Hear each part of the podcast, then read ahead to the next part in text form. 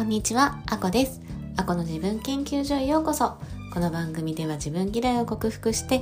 よりよく、より良い自分になるために、日々あれこれ研究しているあこの様子をお伝えしていきます。えー、噛みました。また、あのー、今日もね、日曜日でお休みなので、えー、家族がずっと家に一緒にいる予定なんですね。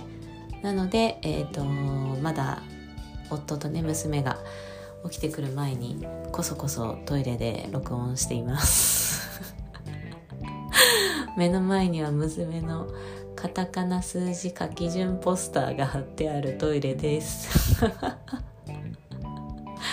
生活感丸出しですね。えー、っとですね。うん。今えー、トレッチノインとハイドロキノンっていうねものを使って乾パンと毛穴をどうにかしたい。まあちょっとそこにシミも加わってるんですけどあの写真を撮ってみると本当に自分の肌の調子が汚くてですね。もうあのとほほなんです。であのまあきこれにね気づいたきっかけはあの職場の蛍光灯の下で歯磨きをしてる時にねあのあんまりにも自分の顔がひどくてあのー、あダメだこれはトレチハイドロまたやんなきゃって思ったのがきっかけだったんですけどあのビフォーアフターがあった方がね自分もやる気が出るし皆さんに共有するのに面白いかなと思ってビフォーの写真を撮ったんです。あのそれをねあのー、見るとほんとひどいですね。本当。あのお目汚しでございます。でその写真はちょっとあのブログに書いて載せましたのででこのあのポッドキャストにも URL 貼っておきますので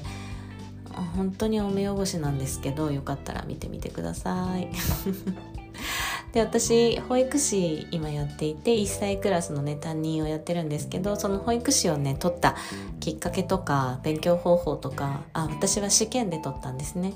試験で取ったんですけれどもその勉強方法とかも書いてあるねブログなんで、ま、ちょっとスキンケアの記事は今んとこまだ1個しかないんですけどもしご興味ある方いらっしゃったら見てみてください。でトレチハイドロをやり始めたのが9月20日。で今日は25日なのでえーと、30日までね10日間やろうと思ってるのでその中間になりました。でその今日のね様子をお伝えしようと思うんですけれどもここからが本日のテーマですね。5日経過後トレチハイドロ実施。5日経過後についてご報告しようと思います。でトレチノインを塗り始めてだいたい48時間後ぐらいから皮むけしてくるって言われてるんですけど今回ね60時間ぐらいかかったんですよ。でやっぱちょっと塗る量弱すぎたかなと思って23日の夜にがっつり塗ったんですね。もう本当にしっかり塗りましたらあのその翌朝からすごい皮むけしまして。もう赤くもなりましたしピリピリするしって感じだったんですよ。でもポロポロポロポロやっぱり皮むけしてくるので特にねフェイスラインと小鼻と口の周りがしてくるんですね。でもまあもう汚いなっていう感じになったんですけどまあいいやと思って。昨日24日はねあの仕事でした。あの汚い顔で仕事に行きました。そのね皮むけしてるって意味ですけどね。まああの子供はねそんなこと気にしないのではい。仕事をしましてでその後、えーと、美容室に行ってカットをしてあの美容師さんはねすごい仲良しなので今こんなことやってるとかも話して皮むけして汚くてすいませんみたいなね 感じで話してました。で、えー、もう頬とかもう全顔顔の全部が皮むけしてきてる状態で赤くなってる状態でで目の周りにホホバオイルだけしか塗ってなくてあとはもうトリチノインとハイドロキノンでギットギットなんですけど